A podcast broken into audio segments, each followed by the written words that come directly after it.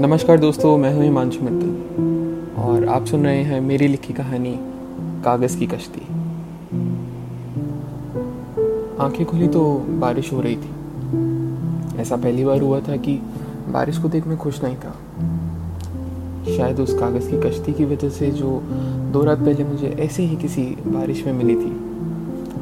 अब आप पूछेंगे कि ये कागज़ की कश्ती क्या है, कहाँ है? तो बात कुछ ऐसी है कि मैं उस रात ऑफ़िस से आ रहा था। क्लाइंट के साथ हेवी डिनर हो गया था तो सोचा 20 मिनट की वॉक कर लेता हूँ और फिर रामू चाचा के नुक्कड़ की मस्त कटिंग चाय। कैलोरीज भी बन जाएँगी थोड़ी। यही सोचकर निकला ही था कि इतने में बारिश शुरू हो गई। जैसे तैसे फ़ोन को बचाया एंड खुद आधा भीगा, आधा सूखा, रामू चाचा के नुक्कड़ तक पहुँचा। मुझे देखते ही बोले, अरे राजबाबू, एक कटिंग चाय एक रस के साथ लगा दो। जैसे तो उन्होंने मेरे दिल की बात ही सुन ली। हाँ चाचा वही रोज वाला ऑर्डर है, लगा दो। चाचा का नुक्कड़ ठीक पीली स्ट्रीट लाइट के नीचे है। अब ऐसा मौसम और डिम येलो लाइट हो तो ओल्ड बॉलीवुड तो बनते ही हैं। मैंने अपना फ़ोन निकाला और अपनी प्लेलिस्ट शुरू कर दी।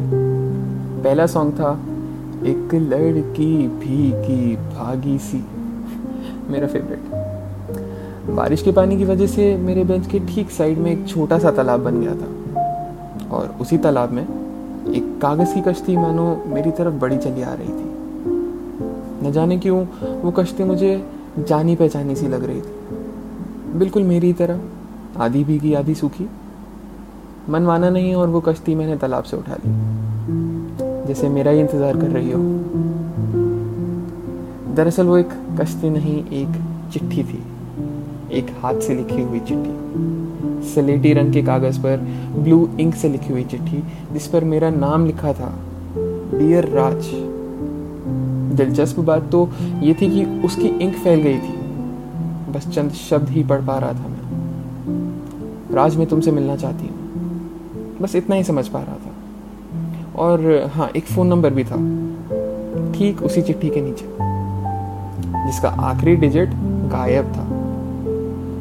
पर ये चिट्ठी लिखी किसने है? और मुझे मुझे कौन लिखेगा? इसी सोच में था कि रामू चाचा ने तीसरी बार आवाज़ लगाई। बाबू चाय ठंडी हो रही है और रस नरम, जल्दी पी लीजिए। मैं होश में आया तो बगल में ही गरम गरम धुएँ छोड़ती चाय और रस रखे थे। पर उस चिट्ठी से ध्यान नहीं हटा पा रहा था। ना कोई नाम, ना कोई पता, बस एक अधूरा सा फ़ोन नंबर। पता नहीं क्यों मुझे मोहिनी की याद आ गई। मोहिनी मेरी एक्स वही राइटिंग वही तरीका, वही फील उस चिट्ठी में मिलने की बात की गई थी। बट मोहिनी मुझसे क्यों मिलना चाहेगी? क्या वो क्या वो खुश भी होगी? पता नहीं। मन में एक नई लहर दौड़ उठी, साँसें तेज और चेहरे पर हल्की सी मुस्कुराहट। मुझे मानने पर मजबूर कर रही थी कि ये चिट्ठी ज़रूर मोहिनी ने ही लिखी है। मैंने चाय की चुस्की फिर से लेने की कोशिश की तो पता चला ऑलरेडी ख़त्म हो गई थी। बस मैंने चाचा को बीस का नोट थमाया और बिना कुछ बोले वहाँ से निकल गया।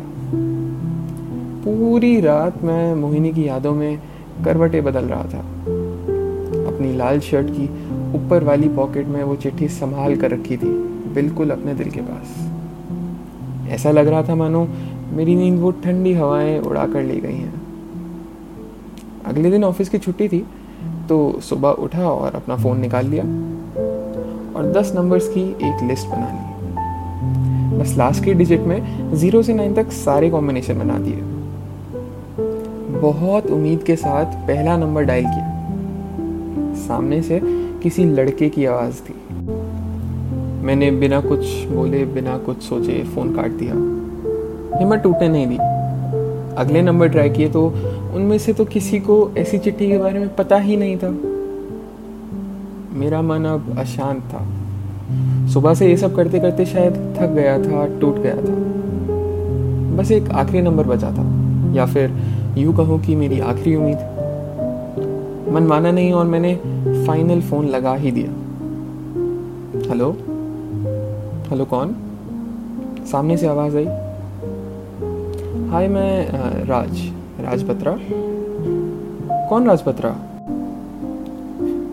शायद अभी भी गुस्सा थी मोहिनी मुझसे। मैंने उसे चिट्ठी के बारे में बताया जो उसने मुझे लिखी थी तो उसकी आवाज़ बदल सी गई। असमंजस में पड़ गई थी।